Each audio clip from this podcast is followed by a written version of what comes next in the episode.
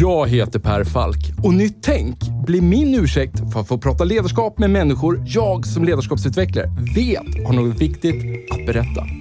Och med tio avsnitt per säsong, varannan vecka, gräver vi därför ner oss i tekniker, principer och synsätt för att vi ska sätta fingret på vad som kännetecknar det ledarskap vi alla behöver se mer av.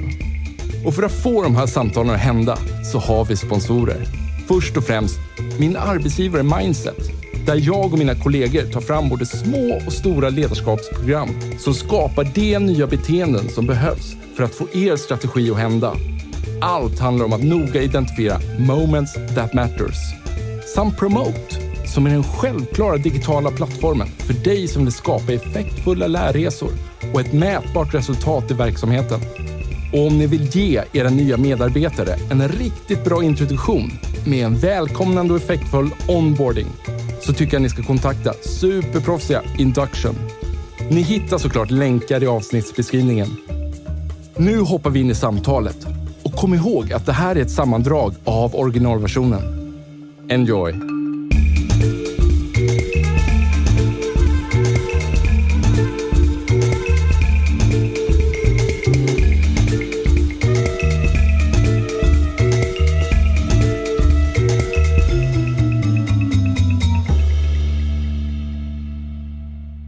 Måste ju funnits tillfällen då i ditt arbete inom specialförbanden där du upplevt rädsla. Precis det. Ja. Kan det finnas eh, situationer där folk till och med har liksom skadats eller dött runt omkring dig? Ja, finns det också. Ja. Hur kan kroppen reagera i en sån här situation? Man får ju väldigt tunnelseende och eh, ja, men otroligt hög stress då. Puls och, så, och tänker inte så, så otroligt klart i alla lägen. Ja. Vad tror du finns för fördomar kring vilket ledarskap som behövs för att liksom hantera en sån här typ av miljö? Ja, men det är väl den här stereotypiska militära, peka med hela handen. Tänker man sig inte lite den här som står och skriker och är fyrkantig? Ja, och, är det inte och, så då? Nej, men det skulle jag inte säga att det är. Sen, nu när jag kommit ut i ledarskapsvärlden så, så, tycker jag att det finns ganska mycket fördomar överlag. De flesta tänker att man ska ha ett ledarskap. Det, ramlar alltid in på att jag ska vara ja, men auktoritär eller jag ska vara inkännande eller jag ska Ja. vara tillitsfull i mitt ledarskap. Eh, och jag tycker att det, ja, min erf- erfarenhet är att det finns inte ett ledarskap utan man måste ha så många olika. Ja. För alla situationer och alla människor är olika och, och en person kan behöva olika ledarskap beroende på vilken situation han är. Om jag bara har en ledarskapsmodell Ja. så eh, det är som att ha bara en hammare i verktygslådan. Ja. Men om jag har många verktyg så, så kan jag hitta rätt verktyg Ja. för just den situationen. Jesper, vem är du? Hisspitchen av dig? Jesper Berlin. Eh, jag har gjort eh, 30 år i försvaret och eh, de sista 14 av dem vid specialförbanden. Och nu driver jag eget företag med ledarskap och grupputveckling framför allt. Där jag försöker ta tillvara det som jag har lärt mig under eh, tiden i försvaret. Bra och dåligt. Så är du lite tv-personlighet också. Och så gör jag lite tv också i Elitstyrkans hemligheter på TV4. Vad är du mest? Tv-personlighet eller ledarskapstränare? Ja, ledarskapstränare hoppas jag. Ja. Till eh, 90 procent eller 80 procent? Ja, tidsmässigt är det lätt så. Ja. Du, eh, Försvarsmaktens specialförband. Vad är det för någonting? Ja, det är ju en av, man kan säga, en av vapengrenarna som finns i Försvarsmakten eh, nu för tiden. Som armén och flygvapnet och marinen, fast specialförbanden. Då. Det låter lite kryptiskt. Varför behövs man? Ja, Man löser ju eh, uppgifter som inte andra kan lösa, som inte andra vapengrenarna eller andra förband kan göra. Ja. Så varje förband har ju sin, eh, sin roll då. Ja. Och specialförbanden jobbar ju oftast på strategisk eller säkerhetspolitisk nivå, som man är li- lite högre upp. Ja. Vad skulle kunna vara ett uppdrag? Skulle det kunna vara eh, underrättelseinhämtning eller gisslanfritagning eller eh, räder eller militär assistans som är vanligt också. Att man åker och tränar något annat land eller någon annan part. Hur duktig är man? Ja, väldigt duktig då, ska jag säga. Individuellt är de här ju eh, jätteduktiga och förbandet i sig är ju jätteduktigt. Sen kan ju inte alla, det kan man ju inte bara för att man är specialförband lösa vad som helst, utan det finns ju saker som eh, armén är bättre på och så vidare. Men eh, inom det man ska göra, då är man riktigt duktig. Det andra som slog mig när jag kom till förbandet då, det Ja. var ju att eh, Mycket olik person, personliga olik- olikheter. ja, ja. För att ni inte har rekryterat på Ja. personlighet utan på Mm. På egenskaper. egenskaper och talang. Ja. Det andra var att eh, man kommer eh, som ganska semiduktig i alla fall då, från sitt förband på, på olika saker. Ja. Och så kommer man till där man är på en, bra dag, en medelmåtta på det mesta. Och det är en, det är en eh, stört tävlingsinriktad organisation. Alltså eh, alla människor, det är tävlingar i allting då. Men ändå För, så, för att man vill att det ska vara så? men, Eller, sådana eller, eller, människor. Ja, eller men för det- att många är Många är lite åt det hållet. Och sen eh, fostras, eller det blir kanske så för att man, för att bygga stress i vissa moment så tävlar man ju. Mm. Eh, Det är en bra, tydlig och enkel grej att och, och få fram lite stress i en situation. Då. Ja. Men ändå så, trots att det är så tävlingsriktat så all, finns det alltid någon som är och hjälper en. Alltså den som är bäst på att skjuta så står och hjälper och så här, skjut så här, gör så här så blir det bättre och gör så här i, i gymmet så blir det bättre. Och, Ja. För alla, alla har ju som mål att förbandet ska vara så bra som möjligt. Mm. Inte jag ska vara så bra som möjligt. Och, och det genomsyrar ganska snart. Ja. Att det är vi som ska vara så bra som möjligt, inte just jag. Om man har mindset att man ska bli lite bättre varje dag, Mm. då blir ju också alla, alla små grejer som man Ja. kan rätta till. Det blir Ja. ju inte som någonting negativt utan då, då blir ju det någonting positivt. Då Ja. har man då hela, hela flocken bakom sig som står där och hjälper till och, och ja men då eh, tränar vi på att skjuta eller sp- Mm. sparka bollen. Mm. Mm. Och så blir det ju inte så dåligt på Nej. en gång. Har man utvecklingssamtal? Ja, jo det har man ju. det har man ju. Eh, Dels är det ju Försvarsmakten och, och förbandet i sig, det är ju en eh, utvärderingsorganisation Ja. där allt utvärderas hela, hela, hela, hela tiden. Så det, ut, det finns ju ingenting som inte utvärderas. Om man eh, har utvecklingssamtal då, fyra gånger om dagen, eh, höll jag på att säga, om allting. Ja. Så att ja, det har man. Hur får man då, vi, vi säger här nu, ni har, ni har valt ut en person, ni har tränat upp den under liksom två år plus till att så här, hjälpligt då kunna fungera som eh, en medlem i ett team. Hur får man in den här i en grupp då sen? Vad krävs för ett högpresterande team enligt dig?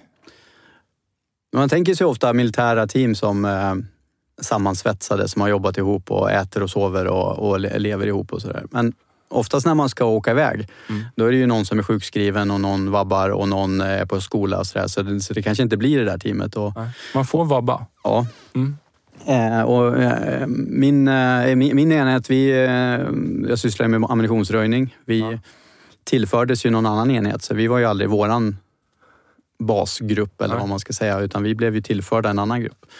Så mycket handlar kanske om att man ska snabbt bli ett team, mer Ja. än att, att vara ett team. Ja. Och då tror jag det handlar om eh, tillit, ha ett gemensamt syfte Mm. och att man kommunicerar och är ärlig och tar ansvar. Ja, ja, De tre sakerna. ja. Hur får man den här tilliten då inom en grupp? Ehm, Är det bara att man man säger till bara. showing up och, och säger att nu ska vi ha tillit här inom Ja, gruppen? nej, jag tror att eh, det, vi, den här uttagningen skapar ju en, eh, en sorts bastillit för att alla har gjort samma sak. Ja. Så att eh, man har någon sån här gemensam grund att stå på. Ja, Eh. gemensam respekt måste ju Ja. ändå vara... För någonstans har man ju ändå lyckats ta sig förbi något nålsöga där Ja. man, för att man har några gemensamma kvaliteter. Ja, men precis. Så man har ju en gemensam grund. Eh. Men sen är det ju att man måste kunna vara ja, men visa sig sårbar och visa sina svagheter och, och vara trygg i det. Då kommer det ofta att det, det är ju nästan det enda sättet att få en tillit i en grupp. Det är att man själv vågar vara sårbar och, Ja. och, och visa det. Ja. Är det okej att säga att man är rädd? Ja, det skulle jag säga. Eller att jag blev rädd Ja, under ja, den här situationen? Absolut. Ja. Det är absolut eh, att prata om eh, sådana situationer efteråt. Eller det här gillar inte jag, nu känns det inte bra för mig. Och, Nej. Måste ju finnas en lärande dimension i det här också.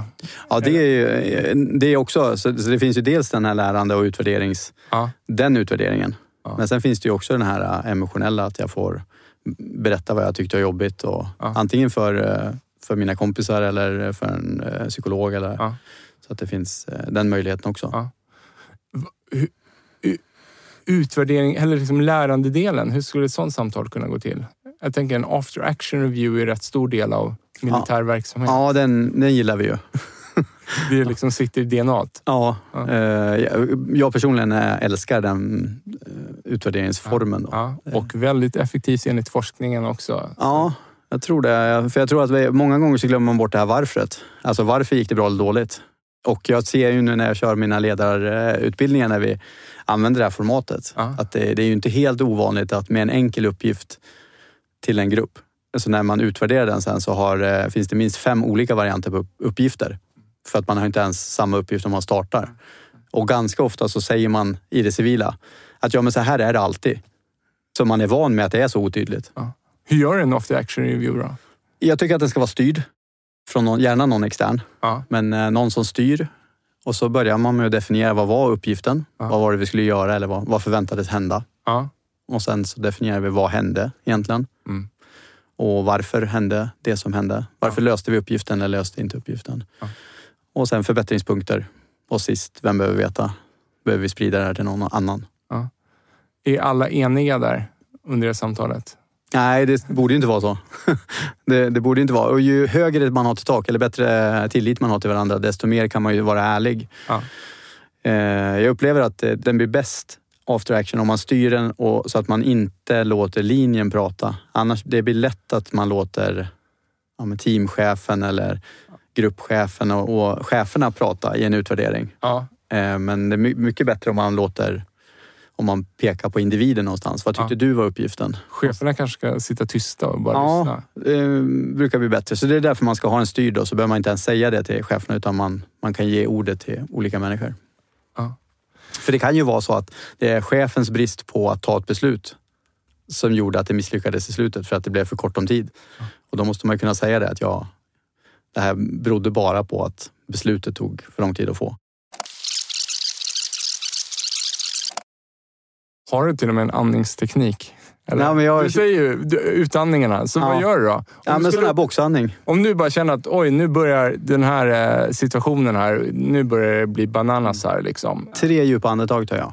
Och sen Och- om, man, om man jobbar med länge med det här, då kommer Ja. ju det som någon nu trigger. blir det riktigt nördigt här. Ja. Men vänta, för, för, dig, för dig det här, kommer det här så naturligt. Liksom. Men du gör det på fullaste allvar. Om du Mm. känner att nu börjar det skorpa till sig, Mm. då har du som en ritual, då tar du tre djupa andetag.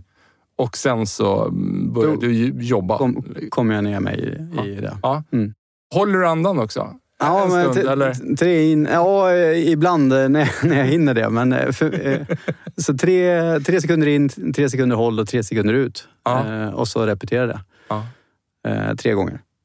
Mm. För, för mig funkar det. Då. Ja. Eh, men de, man måste ju köra någon så här grundträning när man inte är stressad. För, Ja, Nej, jag förstår. Och, och jag bara känner utmaningen handlar det, det här är ju en sak att sitta och göra en yogastudio mm, då kanske. Men utmaningen handlar ju om att, att då kunna göra det här under akut Ja. eh, stress eh, och rädsla för sitt eget liv kanske då. ja, precis. Och då får man ju träna ännu mer då när det är Ja. lugn i, i fin miljö så att det, det sitter närmare till hands. Och så veta att nu känna att nu, eller påminna varandra att nu får vi andas. Ja. Jag hoppar vidare. Någon annan grej som torde vara en paradgren är hur fortsätta framåt när omständigheterna liksom sax. Man eh, fryser, är bara trött. När hela livet bara suger. Vill, bara egentligen hem och, och, och, och, lägga sig i en varm säng. Liksom. Ja. Men man vet att nej, det här kommer fortsätta ett eh, gäng Ja. Eh, dygn framöver. Jag kanske inte ens vet hur många dygn det här. Nej. Har du någon liksom... Vad är din teknik här? Ja, dels är det ju andningen då. Men, men när, när det regnar och det är allting är miserabelt Ja. så får man zooma ut lite, tänker jag.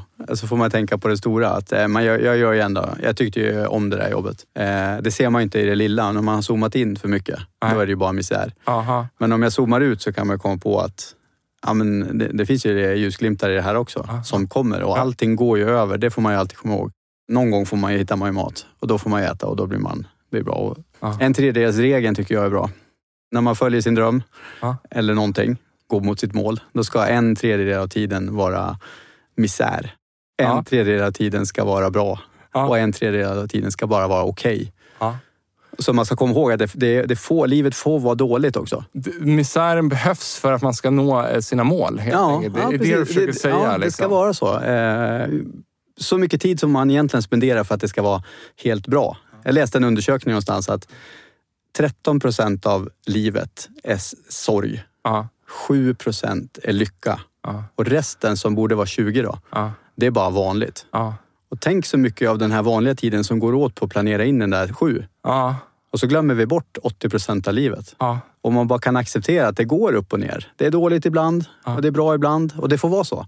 Och ibland så får det inte vara något. Jag, jag, bara... jag tänker mig att det där upp och ner behövs för att man ska kunna uppleva lycka också. Ja, men jag tror det. Ja. Eh, För annars så blir ju hela begreppet fullkomligt urvattnat. Ja, precis. Liksom. Ja. Ja, okej. Eh, Så att när man, man kanske på jobbet, ett vanligt jobb, tycker att eh, livet är bara allmänt orättvist just Mm. nu. Ja, då, ditt budskap är att eh, men det ska vara det ibland, Ja. helt enkelt. Sen- så- en tredjedel av arbetslivet ska vara misär. ja, det ska vara så. Men sen en meters värde brukar jag tänka så här, när det är, när det är riktigt miserabelt och eh, mycket att göra och, och så här, så börjar man ju alltid snegla på alla andra och, och så tappar man kontrollen över sig själv. Men eh, om man går in i sin en meters värld, Ja, så man tänker sig en cirkel runt sig på en meter. ja, För där har man ju 100% kontroll. ja, Om jag bara gör mina grejer i min cirkel, så behöver jag inte titta på så att du gör din grej där Nej. borta, utan jag gör min grej i min lilla cirkel. Och så har jag med mig den hela tiden. Ja. För där har man ju kontroll ja. i sin lilla en meter cirkel. ja, ja. Ja, och Gräv din grop, Ja. helt enkelt. Ja. Ja. I din bok Mm. Ledarskap på Mm. riktigt så pratar jag om att eh, ni satte upp eh, ett mål att bli det bästa EOD-teamet i världen. Hur gick det? ja, men det gick nog ganska bra. Blev ni det? Ja, men inte långt ifrån i alla fall. Det är Nej. svårt att mäta, men ja, vi, vi var eh, uppe där i alla fall. Ja. Och nosade, det var vi. Men då hade vi ju våra punkter som vi skulle jobba med hela tiden. Och vi förde upp nya hela tiden. Vi insåg att det här är vi dåliga på. Det här måste vi ta tag i. Ja. Men så tog vi inte tag i det förrän vi trodde att vi skulle lyckas. Så att, eh, hade vi varje halvår så gick vi igenom. Så här, är det någonting mer som vi... Det här är vår största svaghet som grupp. Ja. Eh, kopplat också till vad förbandet sa att vi skulle syssla med, i, ha för inriktning. Såklart, som är den stora. Men, eh, och så följde vi upp det. Ja, men då kan vi hitta någon bra utbildning i det här eller kan vi hitta någon som kan hjälpa oss med det här? Och kunde vi inte det, då sköt vi på det och så tog vi tag i någonting annat. Så vi hade hela tiden en, en utvecklingslista som vi, som vi jobbade på. Men framförallt så var det att, vi, att man måste träna med andra, vara nyfiken och bli utvärderad av folk hela tiden. Ja. Var det vid något tillfälle som ni insåg att ni inte var så bra som ni trodde ni var? Nej, Att den, man, att den fick någon reality check plötsligt där? Ja, fast då var vi fortfarande, vi var, jätt, vi, vi, fick, vi var bra. Fast vi var dåliga på saker som vi trodde att vi skulle vara bra på. Som att hålla ordning på, i våra väskor och eh, ha ordning i bilen. Så det, eh, men det spöl, spillde inte över på, på hur vi löste uppgiften. Nej. Men då blev vi förvånade, så då tog vi tag i de där grunderna. Ja. Och så insåg vi att grunderna är ju jätteviktiga. Så att vi, vi fick sån feedback fick vi, att ni, det här trodde vi att ni var bättre på. Eller, Ja. Från vilka då?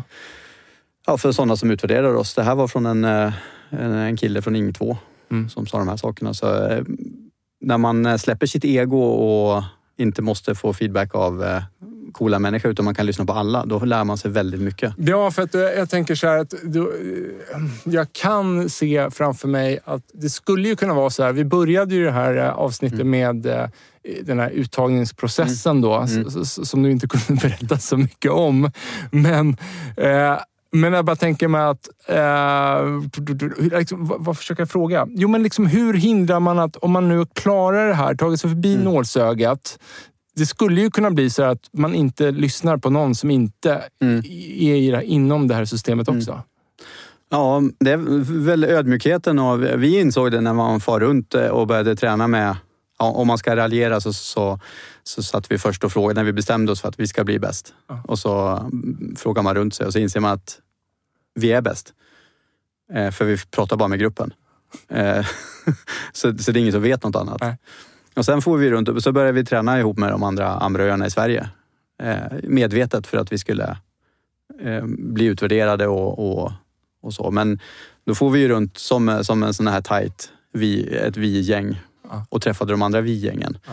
Och då instinktivt, så när man ser någon som gör annorlunda, då skrattar man ju och Ja. tänker, så där går det inte till. Ja. Det, det vet ju vi. Ja. Tills vi insåg att då lär vi oss ingenting, utan det är först när vi börjar prata med andra och, och vara nyfiken. Varför gör ni som ni gör? Eh, och då lärde vi oss ju massor.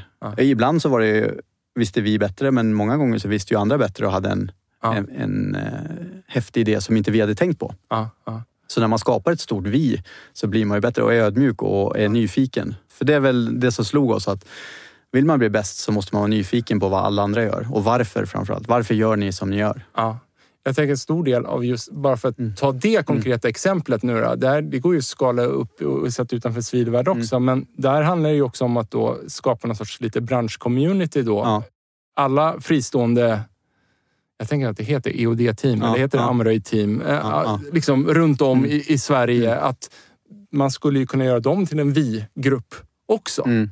Ja, och vi lärde oss till och med att om man är inkluderande åt Försök, nu säger jag inte att vi lyckades, men vi hade intentionen i alla fall att, att om man är in, inkluderande åt alla Ja. så blir det ju ett stort vi och vi är ju alltid bättre än dem. Ja. Eh, Så om det inte finns så många dem så Ja. får man ju tillgång till all den här kunskapen hos alla människor i, vad gäller allt. Eh, Men det får man ju inte när man får runt och ett litet vi och alla andra är dem. När ni kunde få feedback på någonting då, så bara kände du instinktivt att så, här, nej, men, så är det ju inte. Så vilken förflyttning behövde du göra då? då? Alltså den där, att den första emotionella responsen är att det här stämmer inte den feedback jag får nu. Eller? Vi bestämde ganska tidigt eh, att i, i gruppen att vi skulle ta emot all feedback. Att vi skulle alltid bara säga tack så mycket, eh, bra feedback. Och sen så bestämde vi att sen kan vi gå tillbaks till våran bil eller vårat rum och så sätter vi oss och så ondgör vi oss över hur dålig feedbacken var efteråt. Men till de som ger feedback så säger vi alltid tack så mycket och åtminstone låtsas som att det var bra feedback. Ja, ja. Och när vi började göra det, då kom vi på att det var inte så mycket kvar dåligt Nej. och, och, och bitcha över Nej. senare, för då hade den hunnit smälta. Så det var ju bara den här ego-grejen. Ja. Så vi, vi bara gjorde, körde det via order, att vi, vi tar emot den. Och så blev det någonting väldigt bra av Ja, det. ja, precis. Eh, så ville alla ha feedback och vi, som sagt, vi feedbackade sjukt mycket. Vad hade du gjort annorlunda om du hade gjort om det en gång till? I just ledarskapsmässigt.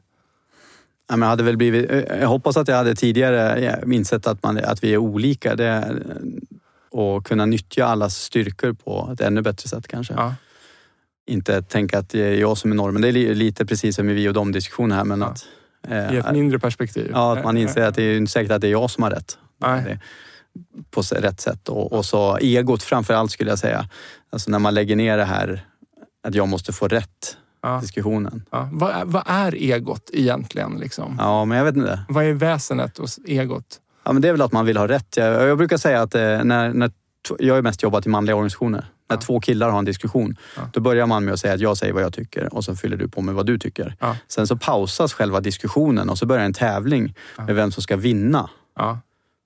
Och det är ju kanske egot. Och när man slutar med det och bara inser att det spelar inte så stor roll, bara vi löser uppgiften. Ja. Då blir det ju mycket fiffigare Ja. Ja. och effektivare. Har du någon eh, tankemodell för att just lägga undan ditt ego? Nej, men jag försöker, I, jag försöker i, i nutid? I nutid. liksom. Jag Ja. försöker tänka att det är väldigt bra med feedback. Mm. Alltså alltid, även den dåliga feedbacken är ju bra. Mm. Och det finns alltid något att lära sig. Har du någon gång fått feedback på direkt feedback kring ditt ledarskap? Att så här, någonting som du liksom behöver förändra Ja, för att en medlem ska liksom kunna ja, men, prestera bättre kanske. Liksom. ja men jag har fått eh, någon gång så här direkt att jag var en då, eh, i några situationer var dåligt föredöme. Ja. Som ju satt som en kniv i hjärtat eftersom Ja. det har alltid varit min eh, grej som jag ville Ja. vara en föregångare. Ja. Eh, Cred, cred till dig att du kan sitta här i studion och bara säga det. mm, Och också säga att det är en kniv i hjärtat. Mm. Ja. Du walk the talk vad gäller egon här. Ja. försöker. Ja. Ja.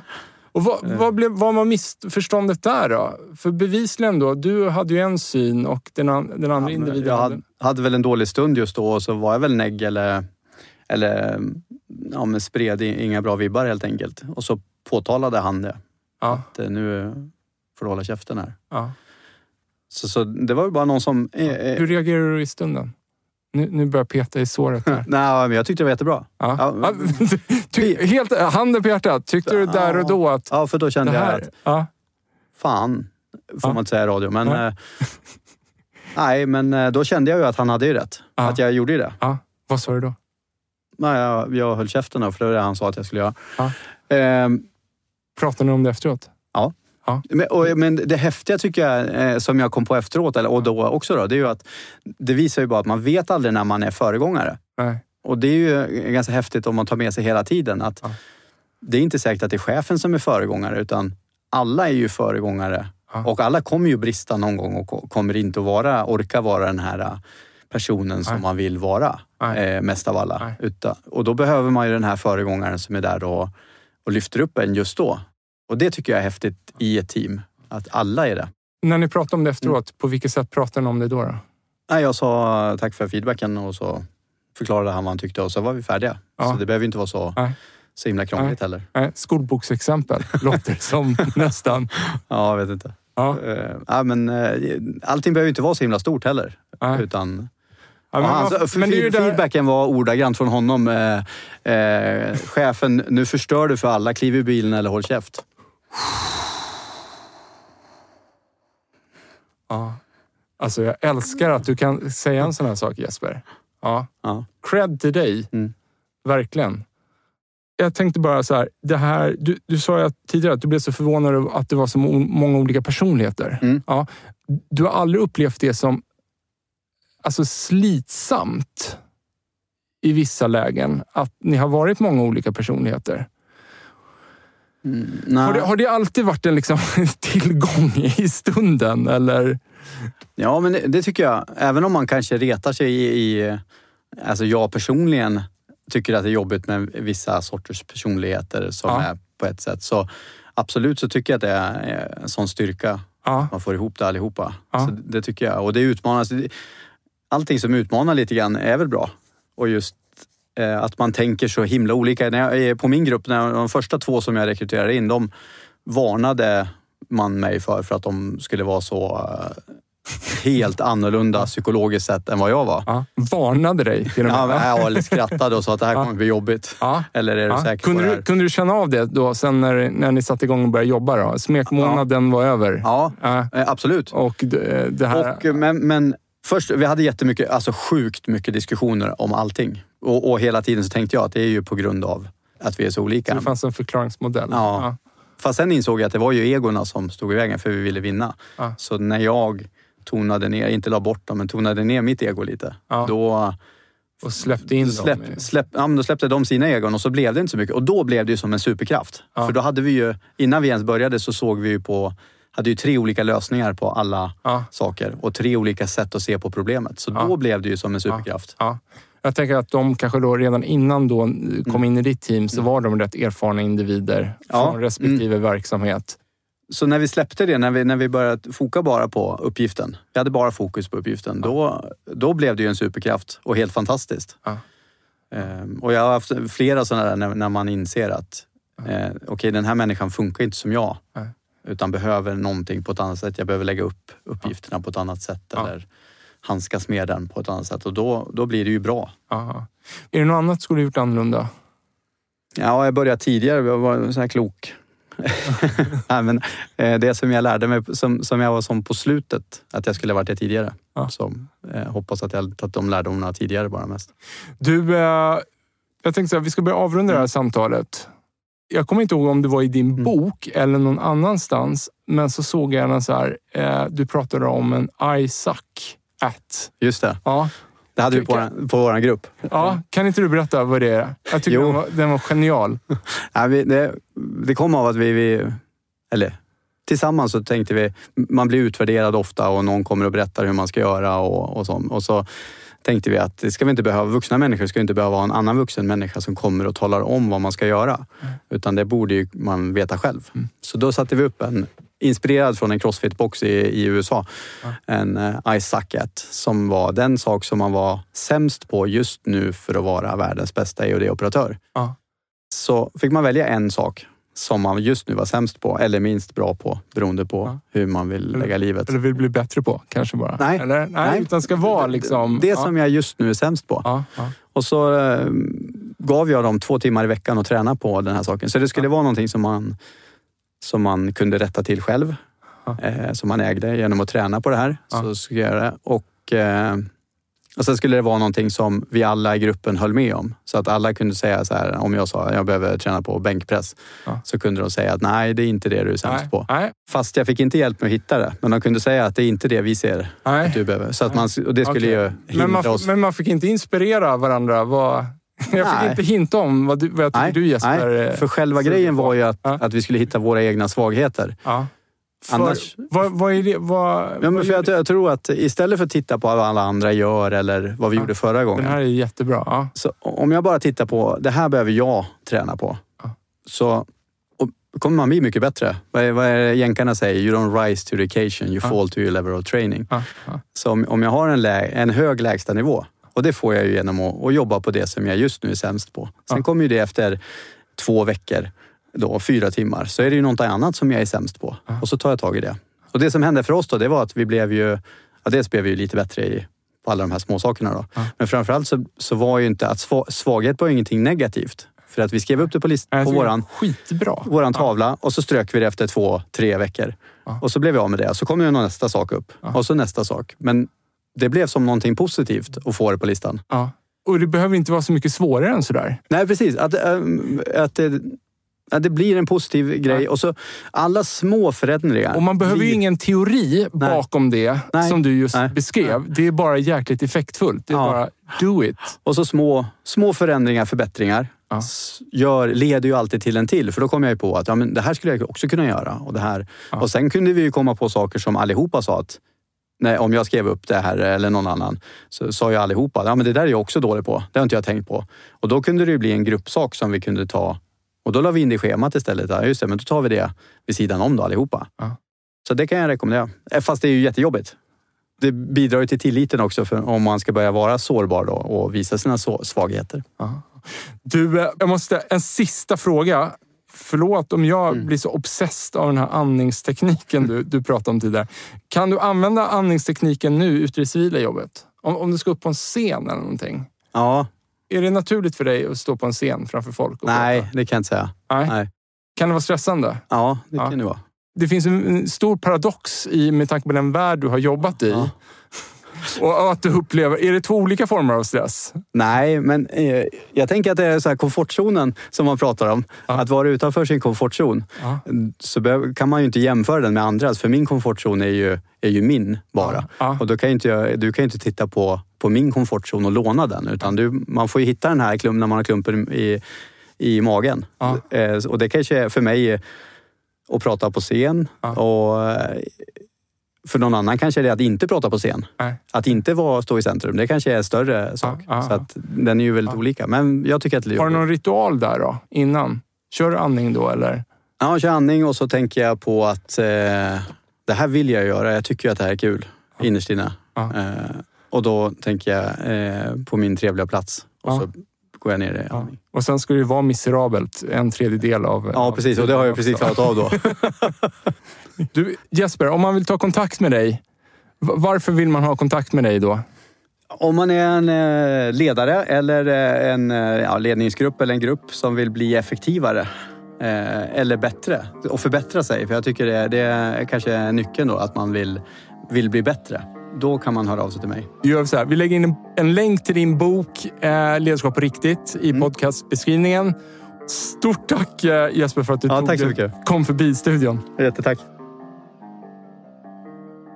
Hörni, tack till våra sponsorer Mindset, Promote samt Induction för att ni tror på den här produktionen. Ta hand om er.